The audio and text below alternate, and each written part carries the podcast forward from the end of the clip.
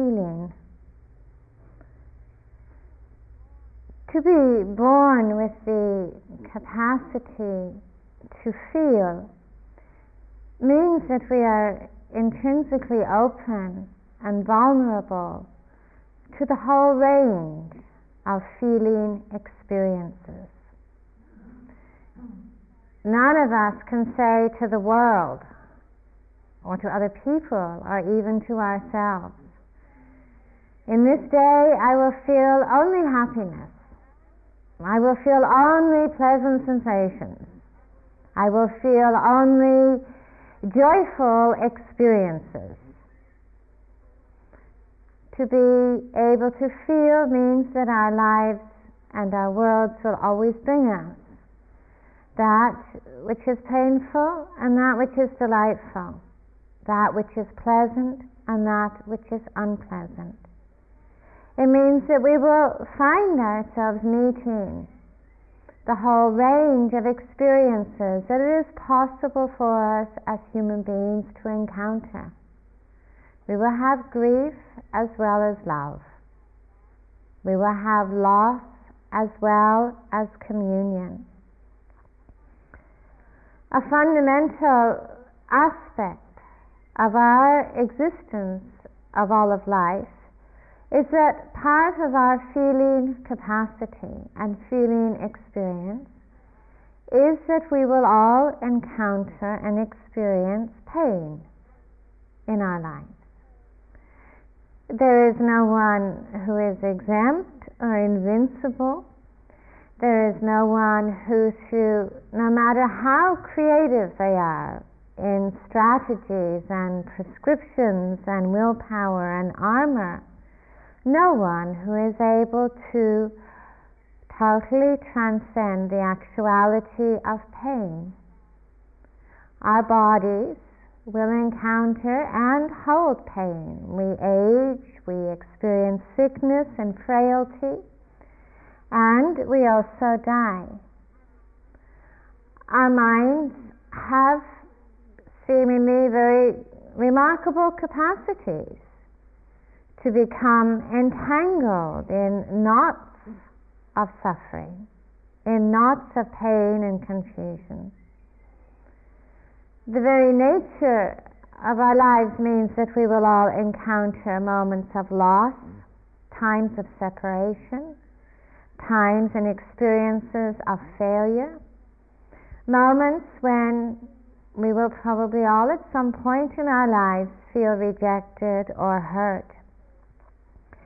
There is the pain that comes to us through being deprived of what we want, and the pain that comes to of receiving what we don't want.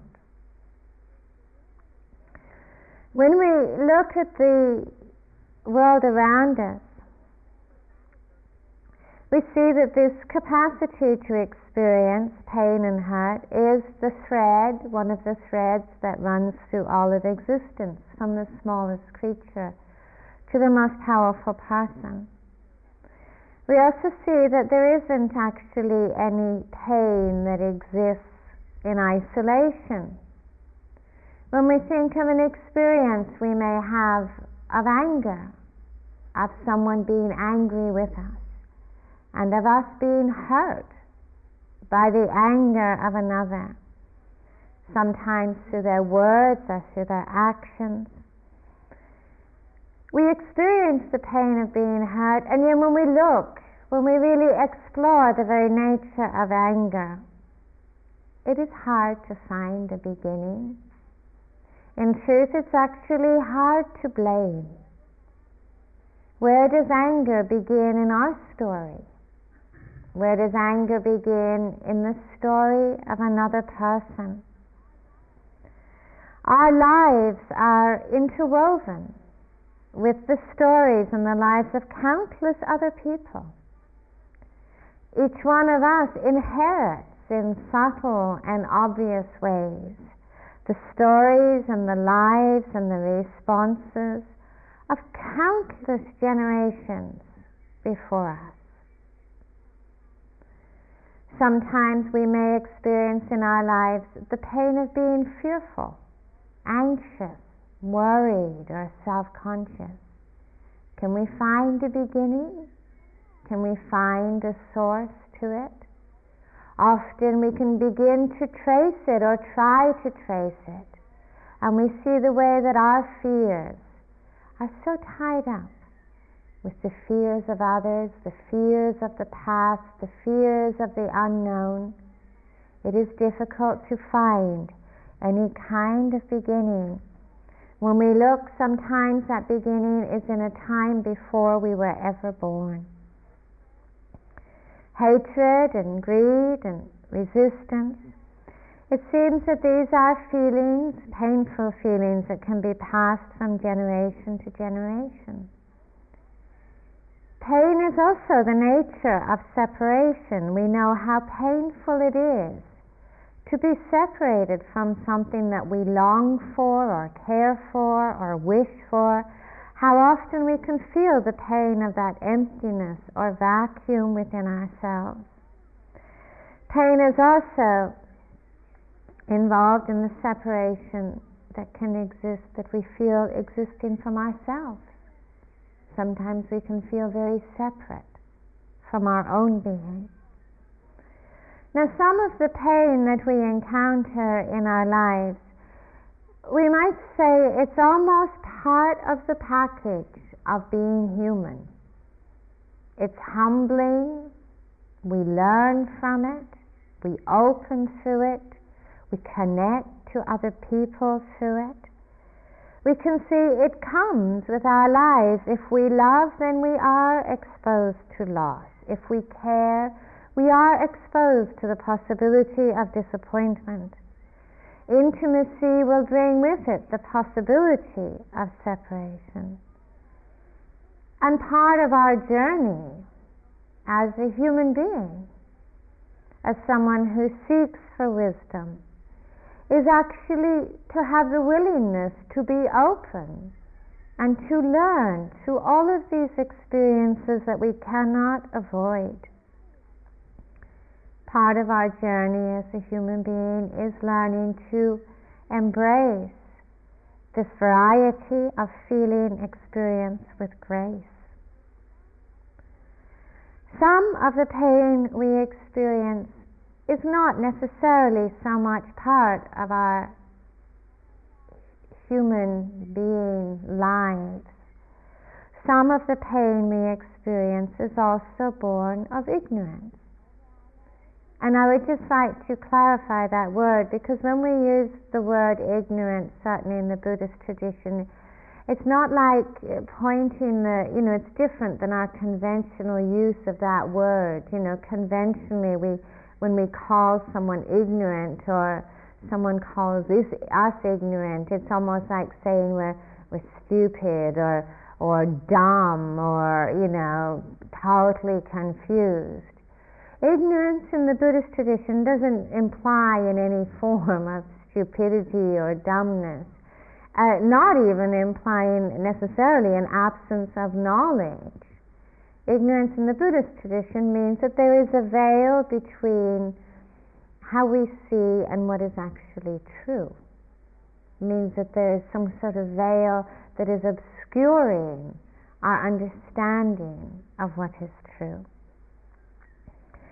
Ignorance in our lives sometimes takes the form of wanting to deny or to avoid the truth of our lives and the truth of living. Ignorance sometimes takes the form of wanting to, to deny the actuality that everything changes. You know, we have a collective kind of Um, mythology in our culture where we try and pretend that things last, you know, or that we can find things that don't change. You know, that mythology is evidenced in the way that, uh, well, you know, there is a slight inclination towards holding or clinging, we might say, in our world. Sometimes ignorance takes the form of denying that the, the reality that there are no certainties in this life. There are no certainties even in the next moment. And sometimes ignorance takes the form of wanting to deny that. Sometimes ignorance takes the form of believing that wanting and holding is actually a path to the end of suffering, rather than in truth being a path to suffering. Wherever there is pain, there is a call for and a need for healing. Healing through forgiveness, healing through compassion, and healing through understanding. Now, I think sometimes people have the impression that the Buddhist tradition is somewhat obsessed with suffering. Um, you know, sometimes you, you hear these statements that are attributed to the words of the Buddha that says, you know, life is suffering. Well, the Buddha, I don't think, actually ever said that life is suffering, but indeed did say that there is suffering in life and there is unsatisfactoriness in life, in not understanding what is true. It would actually be true to say that the whole of the, this teaching and the whole of this path is actually in the service of the end of suffering. That the whole of this path and this tradition is actually in the service of healing. The Buddha was once asked by Ananda, how should we respond when we face pain in our lives? How should we respond when we are faced with suffering? And the Buddha answered that in the face of suffering, in the face of pain, that there are different avenues that open to us, and that some of these avenues and some of these pathways um, will bring about the end of suffering, and that some of the avenues that open up to us are ways of actually perpetuating suffering. And if, you know, it is kind of interesting to read um, some of the discourses or the questions and answers that were written, you know, twenty-five hundred years ago, because we see so clearly, you know, that twenty-five hundred years ago, people were responding to suffering in exactly the same ways that we respond to suffering, making the same errors, falling in the same holes, stumbling in the same ways, and, you know, it does seem that as human beings we are probably fairly slow learners. The Buddha spoke about one of the pathways of responding to suffering, one of the responses that often comes to us when we are faced with suffering, is the pathway of blame, which is essentially the pathway of anger.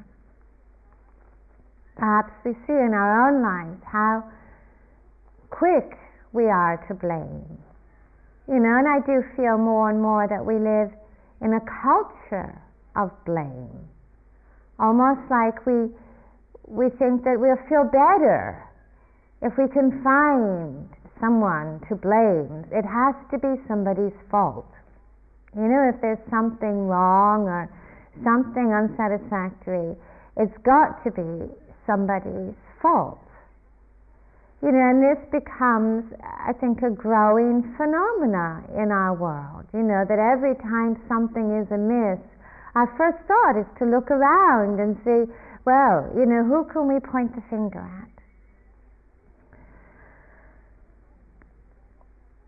It is also true that blame arises at times because we don't feel like there's any other avenue open to us. When we are hurt, emotionally hurt, wounded, and I, when we are hurt on much more than just a superficial level, talking about a level of pain which is more than just a fleeting feeling of being bruised. But when we are hurt very deeply by something that occurs in our lives or by another person, it can happen that on an essential level, our whole sense of who we are becomes wounded. We are shaken inwardly. our sense of confidence, um, our sense of inner respect, of inner wholeness, can be deeply shaken by, by pain, by being hurt. It can lead to feelings, very deep feelings, of being inadequate, of worthlessness, of self-judgment, of powerlessness. These feelings can actually become, through experience of being hurt, they can become very deeply held belief systems about who we are, that we can carry with us then to our lives, where we feel, you know, I am inadequate, I am anxious, I am worthless, I am, I am powerless, built upon experiences of pain. They are adopted as a kind of inner vision, a vision of ourselves, which in turn shapes and molds the way that we relate to our world. Think about it, if we feel or believe ourselves to be very fearful, the world can feel like a very hostile place. If we feel very unconfident, very self-conscious, we can be endlessly on guard, waiting for something to threaten us, to, to harm us in some way. When we awaken, I think, in our lives to the ways in which we may have been wounded, because most of us at this point in our lives have managed to pick up a few bruises along the way. And sometimes when we awaken to the, the kind of feelings that we carry within ourselves, or the images that we carry within ourselves, we can sometimes find ourselves feeling filled with anger, and sometimes with blame. Now personally, I, I feel that sometimes that sense of anger that comes through awakening inwardly, that it's not always an obstacle, you know, that it's not always a barrier. Because I think one of the very aspects of carrying a very wounded sense of vision is, is to feel bereft of energy. To, to feel, uh, you know, such a lack of energy, to feel so stuck, that sometimes that sense of anger, if it is embraced with wisdom, embraced with understanding, can actually be an awakening energy that leads us to question, to explore. I think if that sense of anger is embraced with confusion, then it can be a paralyzing energy that leads us just to be stuck in blame and tied to pain. You know, it's a little bit like that that Buddhist story, you know, of a, of a person who is out in the forest, and they they get shot by an arrow, and they fall down with this arrow sticking out of their body, and all of their friends rush to their assistance and rush to help them and want to pull the arrow out. And a person lying on the ground says, no, hold on a minute, you know, you're not touching that arrow until I find out what kind of wood it's made out of, who shot it, you know, what direction it came from, you know, why they shot it. In that sense of dwelling or being stuck, we are simply tied to the pain. Pain very often in our lives has a cause. I always feel a little bit personally somewhat suspicious about this, um, I think somewhat spiritual neurosis that says, you know, if I have pain in my life, it's because I'm doing something wrong. You know, or if there's unhappiness or suffering in my life, it must be my fault. You know, and if I was more accepting and more generous and more compassionate and more open and more wise, then I wouldn't feel this pain. Now, of course, there may be some element of truth in that, but I think it can also become something of a kind of spiritual neurosis. Sometimes pain does have very real causes in circumstances around us, in events around us, in the words or the speech or the actions of another.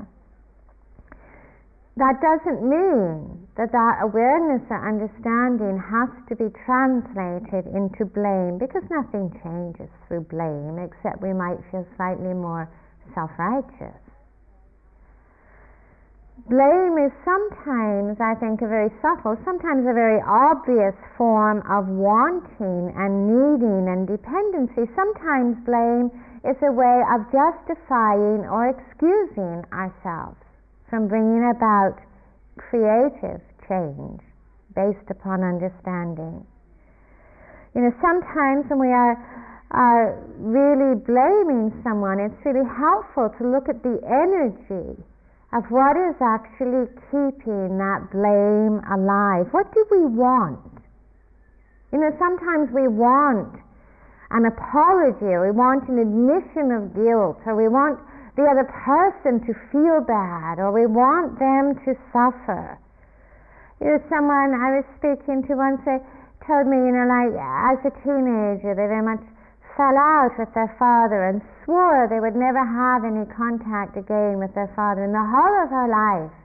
And so, you know, she left home and years went by, she said, and then her sister informed her that her father had died, and again, you know, she she repeated her vow to have no contact, and she said, I'm not going to his funeral. And after the funeral passed, more years went by, and all the time she stayed in this mode, she said, of of of hatred and blame. And so one day I realized I was the only one suffering. If he wasn't suffering, I was the only one that was suffering.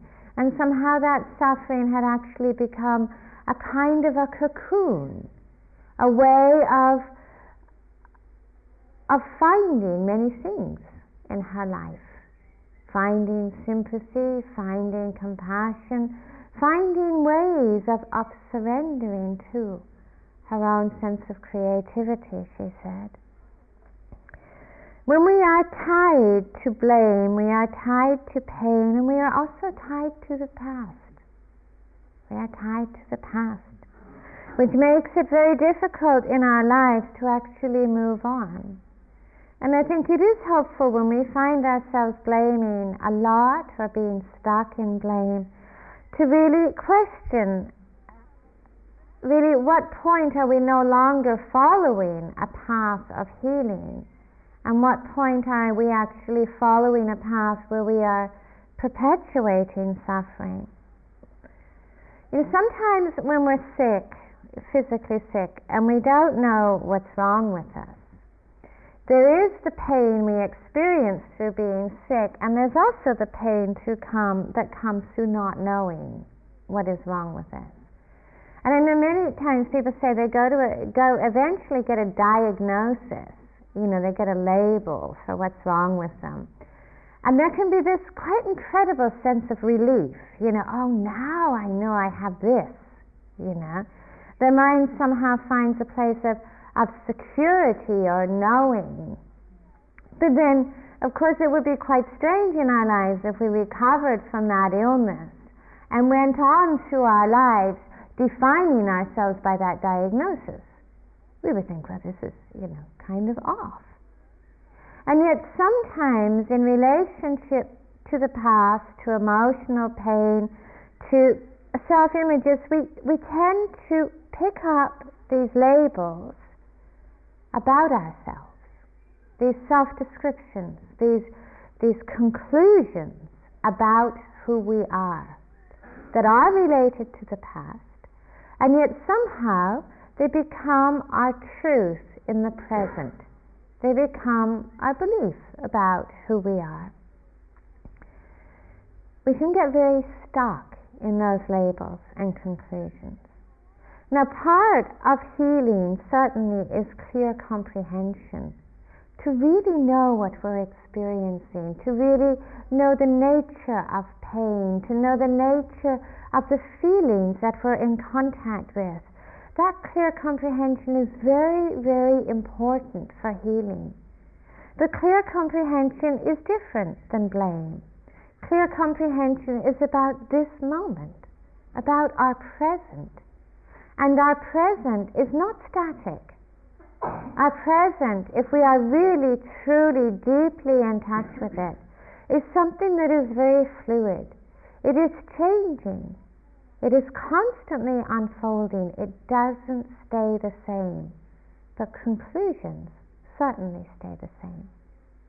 You know, sometimes it is like we experience in meditation, you know, we can have something happening in our bodies, um, you know, that might be unpleasant, that might be painful, and we can also have at the same time the story about what is happening. These can be two very different things. If we go deeply into the experience of what is actually happening in our bodies, well, you know, this notion of having a sore knee becomes very much less concrete, because we see, well, this sore knee or this sore back is actually this whole tapestry of, of sensations that are moving, that are shifting, that are intense, that are less intense, that even as we have that those sensations that are changing in our bodies, at the same time we have the capacity to see, to listen, to touch, that all of this is taking place. But look what happens when we have only the story. How very much the story can be so concrete, so convincing, that we lose that sense of fluidity, lose that sense of unfoldment of life. We lose that sense of life. And the story can become so powerful and so make us so stuck. It is also true that the story separates us from the reality. I think this is also true in our emotional lives, in our feeling lives, in the whole life of who we are, that the story separates us from the reality. And, you know, the story, unfortunately, um, it always works within the boundaries of what we know, what we have already known. You know, that's the way our minds work. They work within what we know, what we have experienced in the past, what we already know. The story, unfortunately, is limited. That is not so true of the reality. You know, the reality is about more about what we don't know. And sometimes when we get caught in our labels, our descriptions, our conclusions about ourselves, you know, we get so entranced in that story that the reality has moved on, but we're not with it. We're not there. Or we can't be with it, sometimes because of our attachment to the story. The first step, I feel, in healing somehow must be the willingness to step out of the story, to connect with what is actual, with what is real in this moment, in the way that it is. Stepping out of the story into what is actual in this moment also means, as part of that healing, ha- truly having a willingness to let go of the past, which doesn't mean forgetting the past. It doesn't mean trying to erase it, but willing to have that change of heart and that shift in direction where our focus and our passion is actually for the present. The second path that the, or avenue that the Buddha spoke about in relationship to pain, or what happens when we face pain or difficulty, is the pathway or the avenue of despair. And this too, we can, you know, depression, despair, resignation, these too can be feelings that we can be very familiar with. You know, that that sense of, you know, wanting to throw our hands up in the air and say, why has this happened to me? You know, what have I done to deserve this? Um, feeling resigned and, and powerless. And despair is certainly as strong a prison as is anger, because there is so much heaviness in despair, so much heaviness of spirit, the feeling that, you know, I can't begin anything new because I'm already going to fail. You know, the the feeling of not being able to venture into new territories because they're surely not going to work out for me. That feeling that, you know, that happiness and well-being is always the kind of territory of somebody else. And despair holds also within it, very similar to anger, holds within it a very strong level of conclusion. And the most outstanding conclusion of despair are held within the mantra of I can't. I can't. This becomes the mantra of despair. We see sometimes the very, the most favorite refuge of powerlessness or of despair is fantasy, because that feels like the only place where we are free to imagine something different. So fantasies become very popular, you know, filled with despair. Well, there's this little place we can go where everything has a happy ending, where we're heroes and heroines and our life is filled with excitement and joy and successes. Unfortunately, the fantasies really don't last. We see it too in meditation, you know, sometimes you keep coming up against the same walls. This often happens in practice. You know, you keep coming up against the same feelings of limits or the same walls. They can be so simple walls, you know. We can feel like we sit with a lot of physical pain, and, and every time we come and sit, you know, we say, this time I'm not going to squirm, or this time I'm not going to sink into dullness, or, you know, this time I'm going to be really awake. A moment later, there it is again, you know, the same pain or the same dullness or the same chattering mind, and how quickly the words, I can't do it, I can't do it. You know, and how those mo- that those words are, you know, often become very visible. You know, we want to curl up, you know, put our head on our knees and get into a fetal position, or else we stay very upright, but the words I can't are immediately followed by some glorious, exciting fantasy that we are we are the only ones privy to. The words I can't are incredibly powerful. They are incredibly powerful words, because in a way with those words we surrender any sense of possibility. We surrender any real sense of vision. The words I can't are based again often upon experiences of pain in the past, where we have been disappointed, where there has been failure, where there has been rejection, where there has been disillusionment. And so we come up against some sort of wall in the present, we say, oh, I've been here before. You know, I know this one. I can't. We really, I think it is really important to look at the links at times between the past and the present. How often we create or have this sense of continuity between the past and the present that is really based upon clinging. Now, there are many things all of us cannot do in this life. I mean, I, I know this myself. I, I, I cannot set any Olympic records. I, I personally can't reverse the laws of gravity. I can't...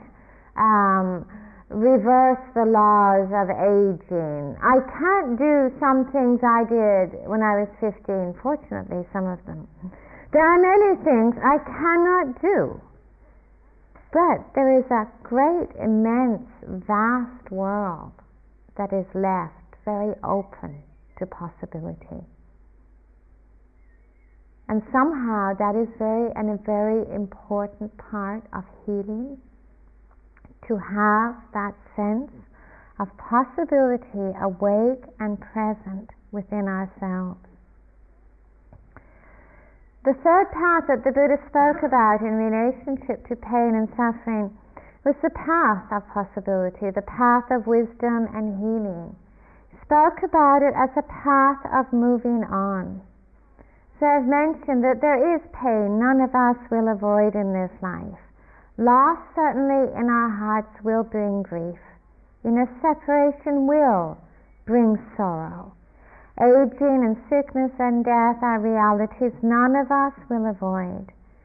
But to some extent, suffering is not intrinsic to life, but intrinsic to not understanding. I saw a t-shirt recently in California, had on it, "Suffering is optional." Sometimes that might feel a little bit kind of superficial, but we, it is also something for us to look at in those moments when we feel very lost. How many choices do we actually have? And what are the real choices that are available to us? Not the choices of ignoring pain or denying it or, or suppressing it, but in the midst of it. In the midst of it, what are our choices? The path of wisdom is one of having the willingness to turn towards any instance of suffering, any experience of suffering, without fear, without despair, without blame, and to ask ourselves, how is it caused and how does it come to an end? To heal ourselves and to heal our world, I feel it is important that we look actually at the ingredients of healing. Blame and despair clearly do not bring about healing. Dwelling on what has already gone by is a practice of suffering. Fantasy is actually just a practice of confusion, and conclusions are actually a surrender to suffering. One of the very central ingredients of healing is a sense of vision, a sense of possibility and trust, because vision is about trust in ourselves and what is possible for us in this life. This is not about fantasy, it's not about ideals. It's carefully nurturing within us both the awareness that all things will change, and the openness to looking at what is possible, to nurture that spark and that gift of openness, that something, that this moment is already in the process of changing into something else. Every moment in our lives is already in the process of changing into something else. And we can be a conscious participant in that process. It is not something that just happens to us. We are and can be a conscious participant in that process of this moment unfolding into the next moment. Vision is a very essential part of this path. You know, on the eve of his enlightenment, you know, as the story goes, you know, we, we've actually mentioned it a few times already, Siddhartha goes and sits under the Bodhi tree. Right? This is India. So the life is not always pleasant in India. You know, he sits under the Bodhi tree. You can imagine if the, if Siddhartha had sat under the Bodhi tree and said, well, you know, if it's hot, I'm going home. You know, if my knees hurt, I quit. You know, if I'm hungry, you know, I'm going to take a break and go out for, a, you know, a snack or something. You can imagine the whole story of the Buddha's path would be totally different. But that is not the story. The story is that the Siddhartha sat underneath the Bodhi tree and said, I will be here. I will sit until I understand what it means to be free. Now that that's vision. That is, you know, just very simply what vision is about. It's acknowledging that in this moment there's a perception of a lack of freedom, or there's a perception of suffering, but I will be present to see what unfolds, to understand, without conditions. You know, just without conditions. That is actually the most simple and clear, I feel, statement of vision within the whole of the Buddha story. Vision is something we need to, in some ways, nurture within ourselves. We need to remind ourselves. I mean, none of us would be here unless there was that spark of vision. But sometimes we we have these little moments of amnesia, you know, and we forget. We just forget. And, you know, and when we forget, then we get into all these kind of detours, you know, and we think, well, I'm sitting here in order to suffer. I'm sitting here in order to prove how much I can endure suffering, or I'm sitting here in order to, um, you know, prove how good my willpower is. We need to remind ourselves that we sit here in order to be free. We sit here in order to understand what it means to be free. And that's not about some fantasy or some, you know, idealistic notion in the future. That is the spark of vision that again and again simply turns us towards this moment. Vision is something that we nourish ourselves. And part of that vision is very clearly looking at our experience here. Not only the moments when we feel peaceful or happy or joyful, but looking carefully at those moments here when we sink and flounder and stumble and get lost. Those moments where we find ourselves dwelling on things. Because these are actually the moments where we actually learn the deepest lessons of our lives. To really look carefully at those moments, first to know we are lost is a big learning. And then to really look carefully at those moments and say, what is needed in this moment to actually make a difference? What is needed in this moment to unstick, to be able to let go of the, of the conclusions or the images or dwelling, to really ask ourselves, what difference would it make if we could embrace this moment of difficulty with a willingness to welcome, with a compassionate awareness, with the willingness to let this be, with the understanding that if we are truly there, we will see the ways in which it is already turning into something else. What happens to any painful experience, thoughts, memories, feelings, body, when they are not burdened with judgments or with aversion or with resistance or labels? What happens to them? In some ways, those experiences and those moments are liberated to change into something else, to continue to unfold. The effect of our aversions or our resistances, our conclusions, is to give the appearance that nothing is moving, nothing is changing. This is not the truth. To have that willingness to welcome, to be there, to be present, means that we are actually not so much making our home in the content of our experience, but we are actually making our home in our awareness of what is taking place. This is a totally radical shift. It's a totally radical shift. If we make our home in the content of what we're experiencing, the pain, the thoughts, the feelings, then we feel imprisoned. If we make our home, truly come back again and again to seeing what is taking place, to really being aware of what is taking place, we see the ways in which this whole moment is unfolding. And sometimes when we carry within us, you know, a burden of conclusions or self-images or pain or hurt, we can feel that in order to be present, that first we have to heal the past.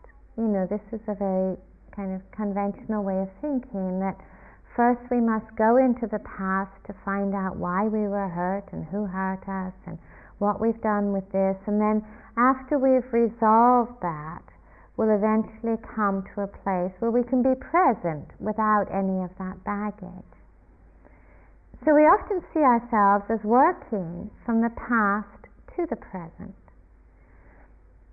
The meditative tradition has a very different view, I think, of healing.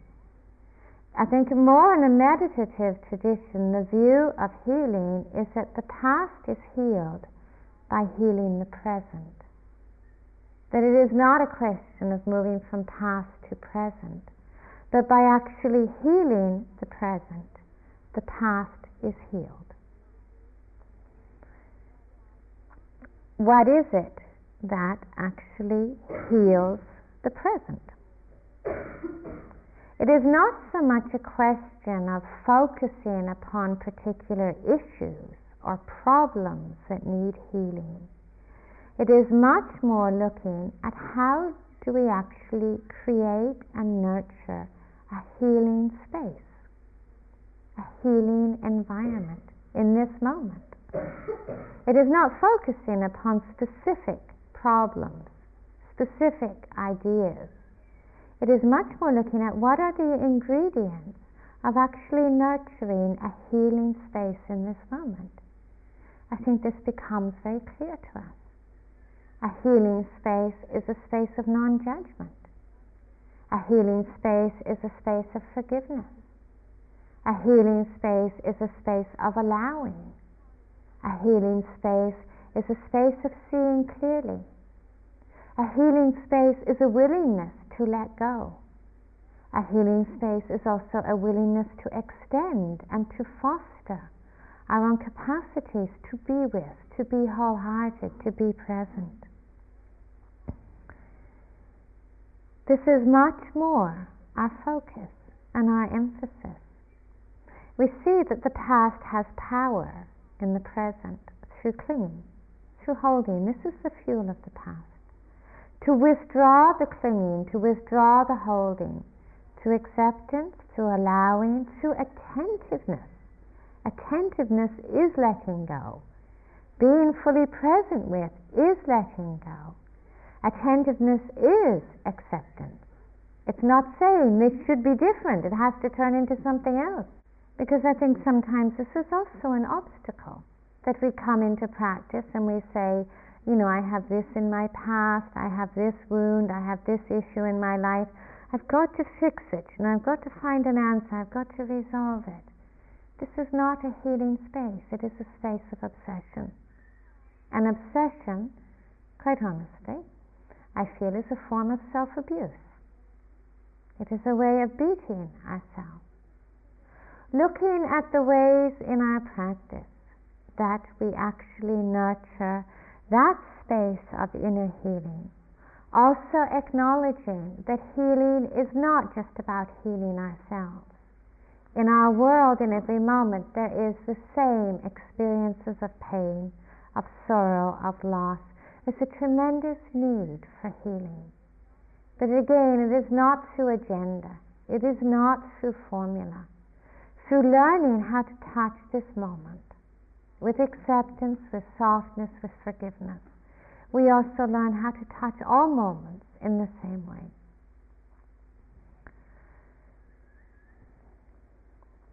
If we could just have a moment or two quietly together.